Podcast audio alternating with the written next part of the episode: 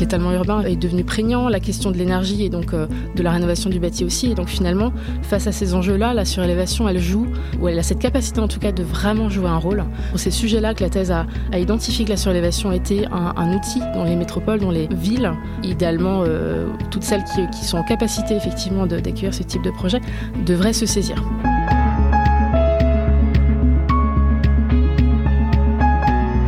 Nouveau Territoire, le podcast, pour comprendre ce qui se passe au cœur des territoires.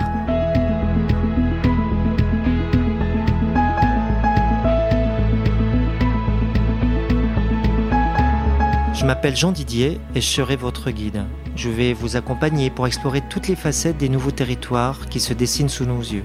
Transition écologique et numérique, bouleversement sanitaire, surchauffe climatique. Nos repères, nos habitudes et nos quotidiens sont bousculés. Comment allons-nous habiter, construire, nous déplacer Quel nouveau cadre pour mieux produire, cultiver, nous nourrir ou nous former? Ce podcast a vocation à définir ces thématiques et à explorer toutes les dynamiques qui foisonnent aujourd'hui dans nos territoires. Aujourd'hui, j'ai le plaisir de recevoir Géraldine Boucher-Blancou. Bonjour Géraldine. Bonjour. Bienvenue dans ce deuxième épisode de Nouveaux Territoires. Alors, tu as réalisé euh, une thèse qui s'appelle Densifier et rénover à l'échelle urbaine par la surélévation, une thèse que tu as soutenue le 18 novembre 2020 à l'Université de Strasbourg au laboratoire euh, AMUP pour architecture, morphologie, morphogénèse urbaine et projet sous la direction de Denis Boquet. Cette euh, thèse met en évidence le potentiel quantitatif de la surélévation face aux enjeux de lutte contre l'étalement urbain. Première question, qu'est-ce qui t'a amené à, t'intéresser au sujet de la surélévation? Ma thèse, elle a démarré en fait en 2014-2015. Euh, la loi Allure venait de passer. La loi Allure, du coup, supprimait le coefficient d'occupation des sols euh, et ce faisant, libérait en fait un potentiel de foncier aérien. Donc, ce qu'on appelle foncier aérien, c'est donc la capacité des bâtiments à accueillir une surélévation, donc de manière réglementaire. Euh, ce potentiel, il était tout d'un coup, du jour au lendemain, absolument considérable, faramineux. Et évidemment, euh, un très grand nombre de métropoles euh, françaises et, euh, et donc d'autres villes aussi européennes, mais par d'autres moyens, se sont s'intéressaient au sujet. Et donc en France, voilà, du jour au lendemain, c'était tout d'un coup ce potentiel, qu'est-ce qu'on va en faire, comment l'exploiter, allons-y, et ça va être génial, ça va résoudre plein de problèmes.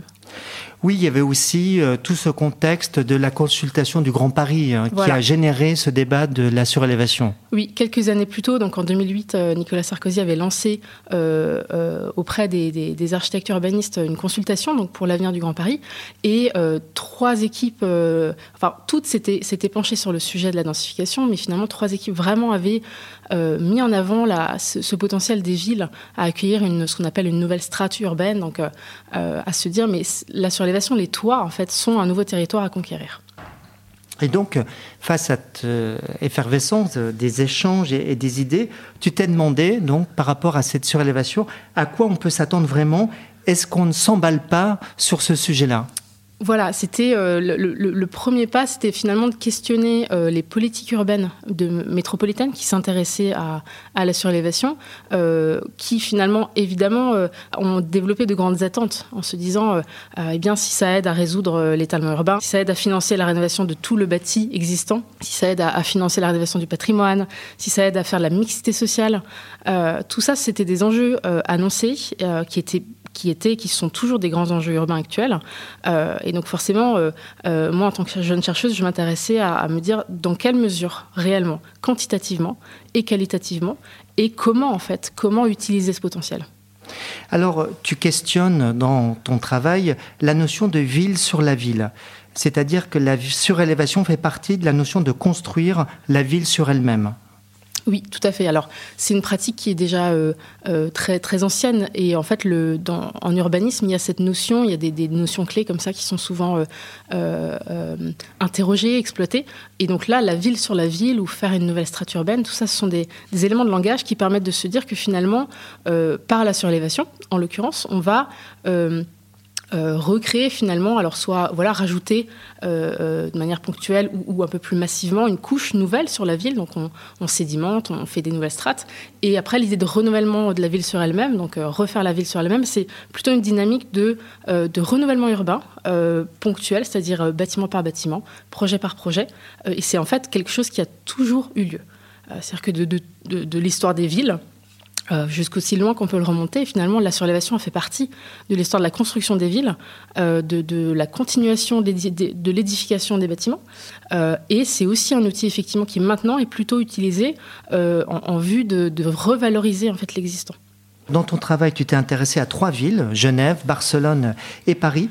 Pourquoi le choix de ces trois villes? Elles sont complémentaires? Oui, alors l'objectif au départ, c'était euh, de voir euh, dans quelle mesure la surélévation était, par le passé et actuellement, euh, envisagée.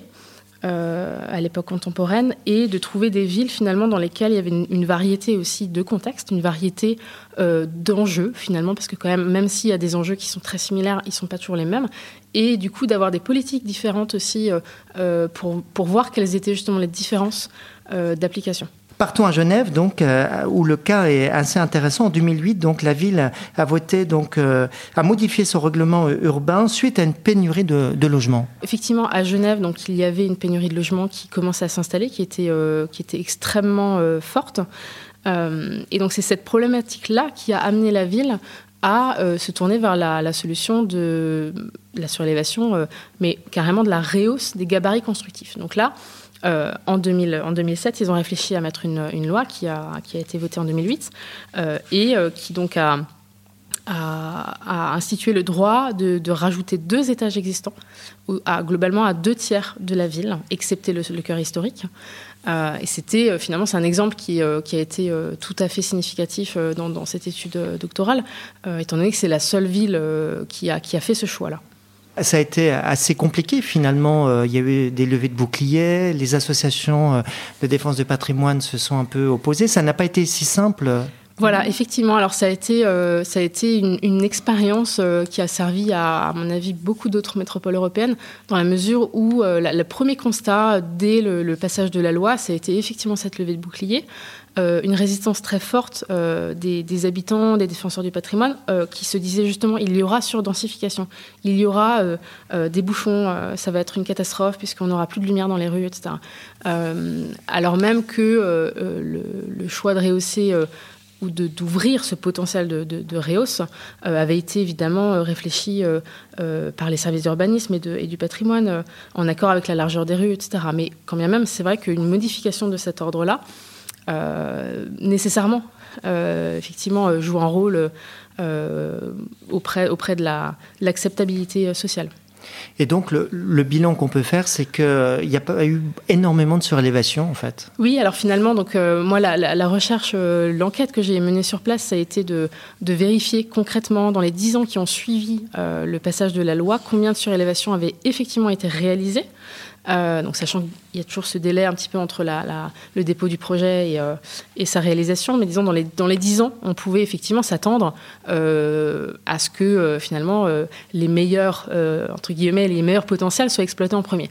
Et, les, résultats ont été tout à fait surprenants, puisque en fait, à, à, deux ou trois bâtiments près, il n'y a pas eu plus de surélévation construite dans les 10 ans qui ont suivi que dans les 10 ans qui ont précédé la loi.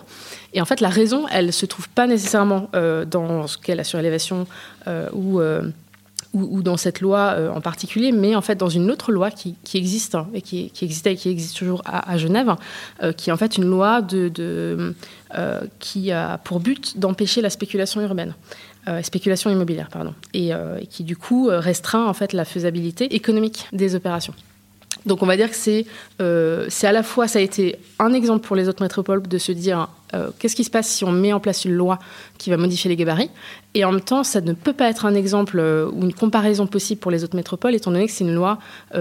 La raison qui fait qu'il n'y a pas eu de surélévation à, à, Genève grâce à cette loi, elle, elle est propre à Genève et à un contexte qui est propre à Genève à Barcelone maintenant. Là, il n'y a pas eu de changement de réglementation euh, urbaine. Tu as choisi cette ville plutôt pour la problématique du remplissage des dents creuses. Tu peux un peu expliquer? Oui, alors en fait, c'est euh, euh, une question qui se pose en règle générale aussi dans, le milieu architectural et urbain de se dire bon, ben, ok, on s'y relève, alors est-ce qu'on va plutôt remplir des dents creuses, remplir le vide entre deux immeubles quand il y en a un qui est plus bas au milieu, ou, et donc aligner les, les toitures, ou est-ce qu'au contraire, il faut préserver les vides, préserver une morphologie urbaine qui soit euh, euh, variée. Et donc, alors le débat, euh, le débat a toujours lieu, le débat est sans, est sans fin, puisque finalement, il, touche vraiment à, la question un certain nombre de questions, mais qui, sont, qui sont en partie subjectives et donc qui sont en partie propres à un débat effectivement de, spécialistes. maintenant, à Barcelone, ce qu'on constate, c'est surtout que le marché de la surélévation est un marché un peu comme à Paris, en fait, marché immobilier, mais à Barcelone en particulier, c'est un marché qui se vit que dans le milieu professionnel. C'est-à-dire que la municipalité euh, et les précédentes ne se sont jamais positionnées par rapport à ce sujet. Euh, pour ou contre, en fait, ils laissent faire, c'est-à-dire qu'ils autorisent régulièrement les permis de construire, aussi parce que là-bas, le remplissage des dents creuses joue un rôle euh, très, très particulier. C'est qu'en fait, dans les assemblées, donc conçues par Serdar en 1859, en fait, les, façades euh, des bâtiments sont euh, classés euh, auprès de leur classement historique et patrimonial. Et donc, en fait, ces façades-là, quand on veut les rénover, parce qu'elles doivent souvent être, rénovées, notamment les volets en bois, en fait, ça coûte beaucoup d'argent. Et donc, la surélévation est un des leviers régulièrement utilisés pour financer ça. Donc, forcément, la, municipalité y voit un gain. Et voilà, elle est, elle est, très permissive par rapport à la surélévation. Par contre, elle s'est jamais positionnée favorablement pour différentes raisons. Une de ces raisons, notamment, c'est que sous l'époque de la municipalité de Portioles, qui était en fait le maire, un maire fasciste sous l'époque de Franco, euh, on, se rend compte qu'en fait, euh, euh, ce maire avait autorisé beaucoup de, surélévations qui étaient des vraies catastrophes en fait et qui ont dénaturé complètement le patrimoine. Et donc, cet héritage un peu malheureux empêche maintenant les municipalités actuelles de se positionner plus favorablement ouvertement. Donc aujourd'hui, quel bilan tu peux faire euh, de, Barcelone Alors que, là-bas, la surélévation euh, euh, est, aussi tout à fait pertinente, de manière tout à fait précise aussi sur, sur, sur cet usage-là du financement de la rénovation du patrimoine. Et il y a un autre élément intéressant aussi, c'est que finalement, elle est, elle est facilitée par le fait que justement dans le quartier de l'Aix-en-Play, en fait, les, les, bâtiments sont construits à une époque relativement resserré, euh, dans des principes constructifs qui sont identifiables, euh, et euh, les bâtiments, la plupart, sont rectilignes. Donc il y a une facilité en fait à installer des projets. il y a aussi une, tradition constructive de l'acier qui est très forte et, donc il y a une entreprise là-bas qui s'appelle la Casa por Alterado qui construit beaucoup et notamment en, en, module tridimensionnel. Donc ils ont une expertise constructive qui est, qui est tout à fait pertinente. Alors maintenant, euh, évoquons euh, Paris. Alors tu dis que Paris s'est construit par, euh, par strates. Un cinquième de la ville a été surélevé dans l'histoire. Oui, absolument. c'est pas moi qui le dis, ce sont des historiens qui ont, C'est énorme, oui, oui, qui ont, qui ont montré ça. la Pure aussi, donc les Parisiens d'urbanisme s'est aussi penché sur le sujet de, de l'impact notamment de, la loi Allure sur la, sur le, le, bâti parisien. Donc il y a, voilà, c'est effectivement un fait à, ma connaissance, euh, assez, euh, assez répandue. Euh, et ça nous montre une chose, c'est que finalement, la surélévation n'est pas un sujet contemporain. C'est un sujet qui a toujours existé. Et comme dit, c'est cette façon de l'aborder, c'est c'est aussi l'évolution, bien sûr, du marché immobilier, de comment, comment la ville est faite, qui nécessairement fait qu'on a une approche qui se renouvelle. Alors, le, tu l'as dit, la PUR, l'atelier parisien d'urbanisme, a réalisé donc une étude après la loi donc Allure en 2014, donc qui, qui a supprimé le coefficient d'occupation des sols. Et donc, euh, la PUR a vraiment euh, établi un, rapport sur le potentiel que permettait Paris, donc, euh, euh, qui était assez énorme, avec plus de 8850 logements qui oui, pourraient être construits par de la surveillation. Et encore, ils n'ont pas pris en compte tous les bâtiments qui, étaient, qui n'étaient pas sur rue. Leur étude ne concerne que les bâtiments sur rue, donc si on intègre encore les bâtiments en cœur de parcelle ou en fond de parcelle, c'est considérable. Alors, ils ont fait une étude qui était estimative sur en fait, euh, une, une, forme de statistique en partant en fait d'échantillons qu'ils ont transposés. Euh, maintenant, il y a d'autres d'autres acteurs euh, qui, qui, se sont penchés sur la question. Il y a notamment donc la société Upfactor qui finalement a elle développé un outil qui permet de croiser des données et donc là qui précisément a réussi à identifier ce potentiel-là à l'adresse et de manière exhaustive. Oui, donc tu parles d'un potentiel brut en fait, c'est ça Voilà. Et, finalement, le potentiel, il n'est pas si infini que ça en fait, c'est ça Alors, c'est ça. La question, c'est toujours la même, c'est de se dire comment est-ce qu'on évalue un potentiel de foncier aérien. Euh, quand, on, quand on fait une estimation, quelle que soit la façon de faire, on, a, on obtient un résultat qui, euh, qui nous montre euh, nécessairement le potentiel réglementaire, c'est-à-dire la différence entre la hauteur des bâtiments existants et celle permise par le règlement d'urbanisme.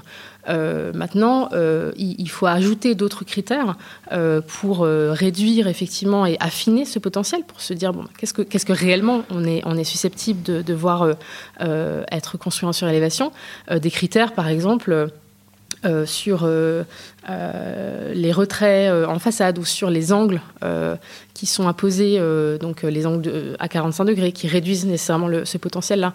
Euh, il y a aussi toute la question de, l'état du bâtiment existant. Donc, est-ce que c'est un bâtiment qui est susceptible d'accueillir une masse supplémentaire?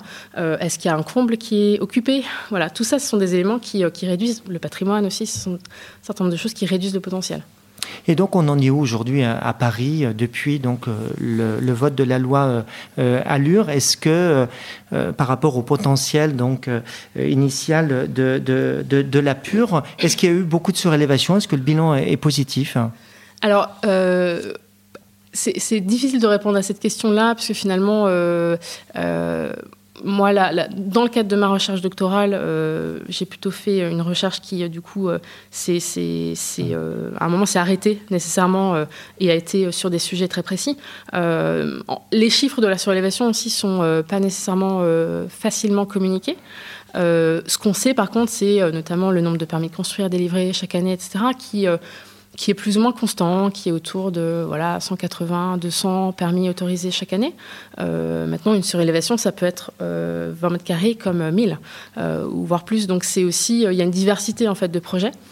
en tout cas, la surélévation, elle continue de, se pratiquer, tout à fait. Mais est-ce que ça a débloqué quelque chose, la loi Allure, à Paris et en France? Alors, la loi Allure, elle a ouvert effectivement un vaste potentiel. Maintenant, euh, ce qu'elle n'a pas débloqué, ce sont les freins qui ont toujours été là, qui sont toujours là qui empêchent un certain nombre de projets, malheureusement, d'aboutir. Euh, je dis malheureusement parce qu'il y, a effectivement tous ces avantages de rénovation et de valorisation. Euh, il y a des freins qui sont en place, qui sont, euh, voilà, qui sont bon, outre les, les, aspects constructifs qui nécessairement imputent après sur la faisabilité économique des projets. il y a aussi des freins plutôt sociaux ou sociétaux qui sont l'acceptabilité de la, surélévation. C'est-à-dire qu'en règle générale, à un dépôt de permis de construire pour une surélévation, il y a des, recours de tiers du voisinage ou des gens euh, euh, voilà, qui s'opposent à ce type de projet euh, un petit peu par, pas, comment dire, pas par principe, mais quand il s'agit du voisinage, il y a toujours ces craintes de se dire ah oui, mais mon quartier va être surdensifié, ou alors ah oui, mais je vais perdre en luminosité, etc. Alors que, bon, c'est, alors, c'est, bien sûr, ça, peut toujours être le cas. En règle générale, euh, les, concepteurs euh, dessinent les projets euh, de sorte de vraiment minimiser l'impact. il y a toujours aussi les règles d'urbanisme en fait qui nécessairement délimitent les, gabarits et qui font que les surélévations avec les, retraits, les angles, etc. effectivement ont un impact moindre. Mais il y a ces résistances. Est-ce que les projets de surélévation aujourd'hui sont pour l'instant en très grande majorité à l'échelle du bâti? Et pas tant à l'échelle urbaine en fait alors, euh, ça commence tout doucement à le devenir. C'est effectivement euh, encore euh, actuellement encore à l'échelle architecturale, encore trop à cette échelle, trop parce qu'il y a un réel intérêt à les mener à l'échelle urbaine. alors, ça commence tout doucement à émerger. Je le vois dans ma pratique professionnelle actuellement, en, ayant rejoint du coup la société Factor et en travaillant avec eux de, concert à justement mener des études de gisement à l'échelle de territoire métropolitain. tout l'objectif, c'est justement de passer de cette échelle architecturale à l'échelle urbaine, pas pour dire on va surélever toute la ville, ou pour créer justement une couche euh, euh, sans se soucier de, l'échelle architecturale. Au contraire, c'est pour dire si on commence par analyser l'entièreté, l'exhaustivité des potentiels euh, à l'échelle d'un territoire, alors on peut, de concert avec le service d'urbanisme de la ville en question, réfléchir à où est-ce que c'est vraiment intéressant du coup de mener ces projets. Parce qu'on affine, du coup, on a la liste exhaustive des projets faisables et on peut réfléchir à prioriser euh, ou à réfléchir à où c'est intéressant euh, par rapport à la densité existante des quartiers, par rapport à la proximité aux aménités urbaines de transport, euh, de se dire bah, on a une liste de bâtiments, on va prioriser ceux dont les classes énergétiques sont les plus basses, parce que la priorité, c'est de rénover ce bâti. Il y avait un, autre postulat de départ dans ta thèse qui est de savoir si la surélévation permet de financer la rénovation énergétique et thermique du parc euh, bâti euh, ancien. Et euh, voilà, qu'est-ce que t'en déduis là aussi à l'issue de ce travail. Alors, globalement, c'est une des, aussi une des grandes conclusions, effectivement de la thèse de se dire euh, c'est peut-être euh, euh, là où elle est où elle a le plus grand potentiel où elle est extrêmement pertinente. C'est dans cet apport en fait cette valorisation qui permet de financer les travaux de rénovation. Alors à l'heure actuelle on sait en fait que ça fonctionne. On a des dizaines d'exemples d'opérations à l'échelle individuelle bâtiment par bâtiment où ça fonctionne. Maintenant ce qu'on ne sait pas et qui va en fait être l'objet de ma future recherche qui va démarrer très bientôt donc une recherche post euh, avec la Société Upfactor et euh, l'Eurométropole de Strasbourg, du coup, qui sera notre territoire d'expérimentation. Euh, on va justement mener cette recherche-là pour en fait affiner la question et se dire, OK, concrètement, quelle, est la mesure quantitativement, qualitativement, comment faire pour généraliser, faciliter, massifier la rénovation thermique à travers la surélévation Voilà, quels sont concrètement les éléments à mettre en place pour la rendre possible Donc là, ça peut générer un gros potentiel de surélévation si on sait que vraiment ça permet de financer de travaux de rénovation énergétique. Exactement. Et c'est comme ça que justement on l'aborde euh, auprès directement des métropoles euh, qui ont, euh, en fait cette, charge-là aussi de trouver des solutions de rénovation de leur parc. Et euh, euh, la difficulté, c'est de comment faire euh, quand une, métropole est face effectivement à un parc immobilier vieillissant où on a des contraintes patrimoniales aussi qui sont des fois assez fortes.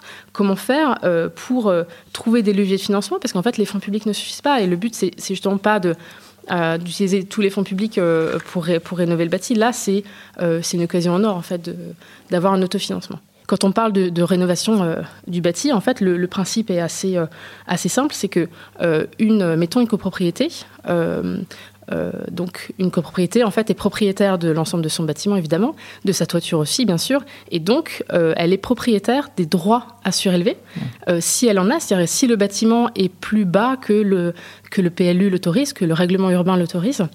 Alors à ce compte-là, donc elle est détentrice en fait d'un droit à surélever, qu'on appelle donc le mmh. foncier aérien. Euh, et donc elle peut le vendre à un tiers, donc euh, un porteur d'opération, un promoteur, un marchand de biens ou, euh, une société spécialisée qui du coup va construire en surélévation, va vendre les logements créés, ce sont des logements. Et avec cet argent, donc ce qu'on appelle une soult, avec cet argent, la copropriété peut financer ses travaux. Donc soit elle les réalise euh, de son côté, euh, voilà, soit elle le fait dans le cadre de, du projet. Euh, en général, ce qui se passe, c'est donc dans le cadre d'un projet en, en, global. La surélévation, quand elle est envisagée dans des secteurs denses, donc la question à se poser, c'est comment faire pour éviter que ça rajoute au problème du réchauffement climatique. Il y a des éléments à prendre en considération. La question des îlots de chaleur et de la surélévation, euh, on, commence à, peine à, on commence à l'aborder. Euh, on est au début aussi d'une petite recherche qui, euh, qui va s'atteler à ce sujet. ce qu'on sait actuellement, c'est en fait quels sont les éléments qui ajoutent au problème et quels sont ceux qui enlèvent au problème en surélévation. On sait que par exemple, pour les points négatifs, il y a le fait de, évidemment d'ajouter des personnes euh, euh, et, de la masse et donc en fait nécessairement euh, de l'évacuation de chaleur. on sait que la surélévation, si elle est à l'aplomb dans la continuité du bâti, évidemment prolonge la verticale de la rue, donc en fait prolonge d'autant l'échappatoire à, de l'air chaud. Maintenant, côté positif, il y a trois éléments qui sont importants. C'est la possibilité effectivement de mettre une, d'installer une toiture végétalisée, le, le, financement de la rénovation thermique. Donc le bâtiment, s'il est isolé, il va beaucoup moins être déperditif, donc ça va être euh, une grande économie. Et euh, dans la rénovation, il y a aussi la possibilité de changer l'albédo de la façade, en fait, en changeant la couleur. Euh, la question maintenant, c'est de se dire quel est l'équilibre Encore une fois, comment est-ce qu'on arrive à mesurer précisément pour se dire à chaque projet, on sait comment on sait quelles sont les, choses à mettre en place. Maintenant, on le sait de manière un peu empirique. Le but de la recherche, ça va être de, préciser cet aspect-là aussi et, de, le mesurer. Alors, on va conclure. Euh, donc, tu as mené un travail de combien d'années euh? Cinq. Cinq ans. Alors, est-ce que euh, ce travail que tu as engagé pour cette thèse rejoint un petit peu tes hypothèses de, départ? Qu'est-ce qui t'a surpris finalement au bout de ces cinq années de travail? Euh, oui, alors oui et non, il y a un travail doctoral, euh, en tout cas, euh, je, le vois avec, mes, collègues du labo, il y a, on passe un peu par des montagnes russes, c'est-à-dire qu'on a, on a notre propre vision au départ qui est nécessairement faite de préjugés, parce que finalement, on n'a juste pas encore la mené la recherche. Il y a ces manques de données que la recherche justement vise à combler. donc avec ça, on a une vision qui est partielle et, et, donc on avance avec voilà, une ambition d'être de, d'être objectif, de, de, poser les bonnes questions, de, d'épouser vraiment la problématique. Euh, après, oui, il y a des surprises et donc euh, euh, voilà, à un moment, on est, on est presque, enfin, on est tellement impliqué qu'on est presque déçu aussi de se, dire ah mais ah, ça se passe pas comme comme on voudrait. Et puis finalement, on revient avec avec des choses très positives, de se dire ah oui, il y a quelque chose vraiment à tirer de de, cette solution-là qu'on a étudiée. Euh, et moi, le fait que je poursuive euh, dans, la recherche sur ce sujet, justement, euh, sur une des conclusions, en fait, encourageante, positive, voilà, c'est aussi la preuve que, que, la recherche a été, a été pour moi effectivement bénéfique à ce niveau-là. Mais sur la surélévation, tu en déduis que c'est une solution intéressante, pertinente, mais qu'elle ne peut pas régler tous les problèmes. Quoi. Il, y a, il y a un potentiel qui est loin d'être négligeable, mais il n'est pas infini. Voilà, tout à fait. Ce que la thèse a montré, c'est euh, euh, plus ou moins deux conclusions euh, qui, vont de pair. C'est de se dire, on ne peut pas attendre de la surélévation qu'elle résolve l'entièreté des problèmes et des enjeux, puisqu'en fait, d'un point de vue quantitatif, elle ne suffirait pas. C'est-à-dire qu'elle est nécessairement une des solutions parmi d'autres. Quand on pense par exemple à l'étalement urbain, il faut y opposer des solutions pour traiter la question des logements vacants, notamment, ou d'autres questions de comment est-ce qu'on continue de construire Est-ce que est-ce qu'il ne vaudrait pas mieux mettre une place en place pardon une, règle sur la limitation euh, de, de la maison pavillonnaire par exemple Il y a un certain nombre de choses euh, intrinsèquement liées à ce sujet. Euh, maintenant, la surélévation, elle a un potentiel du coup donc que la, que la thèse a, a, mis en évidence, qui a un potentiel qui existe et qui en règle générale est estimé autour de à peu près 10% du bâti existant d'une métropole, pour la, en règle générale dans les métropoles européennes et françaises. Euh, maintenant sur ces 10%, on estime que euh, ça, c'est un potentiel réglementaire. On estime que finalement, euh, il faut encore retrancher une bonne moitié de ce potentiel-là euh, pour, pour estimer les, bâtiments qui sont réellement susceptibles d'être surélevés. Quand on exclut finalement des situations de, trop grande complexité ou de rentabilité trop faible, etc. Donc aujourd'hui, tu es docteur euh, en architecture et urbanisme. Euh, tu enseignes à l'université de, Strasbourg. Tout à fait. Tu es salarié donc pour la société euh, UpFactor. Tu l'as un petit peu évoqué donc dans cet échange où tu vas réaliser donc un travail postdoc. Donc en fait, cette thèse, elle, t'a ouvert plein de portes et plein de champs tout à fait. Sur la surélévation. Oui, exactement. Et, et euh, Factor euh, et son fondateur Didier Mignori, euh, en fait, je l'ai rencontré au tout démarrage de, de ma thèse en 2015. Euh, il donnait une conférence. Il n'avait même pas encore créé sa structure Factor. Il était, il était architecte, chef de son agence d'architecture. Et il, il, avait fait un projet de, de, surélévation et il avait essuyé absolument tous les plâtres imaginables dans ce type d'opération qui a duré, elle a duré 10 ans. Et donc, en fait, il en est ressorti quand même vainqueur en se disant, mais il y a, il y a un tel potentiel. Euh, il y a quelque chose à faire en fait. Il y a, besoin de, résoudre un certain nombre de problèmes pour justement arriver à ce que les surélévations ne mettent pas toujours 10 ans à être, faites. Donc euh, euh, voilà, son expertise, l'expertise opérationnelle de Factor, qui entre-temps est devenue une société de 25 personnes avec une équipe tech, dev, pardon, qui a développé vraiment ce logiciel qui croise les données avec des urbanistes, etc. Et, et mon expertise plutôt académique, et donc euh, de, ce prisme recherche, euh, est très intéressante maintenant en fait à, mettre de manière conjointe pour faire cette recherche postdoctorale. Tu étais loin d'imaginer que cette thèse allait euh, t'apporter toutes ces opportunités? Oui, en fait, comment dire, on, moi, je me suis plongée dans cette, thèse sans me poser vraiment de questions, paradoxalement, sur l'après. voilà, on est, complètement dedans, immergé.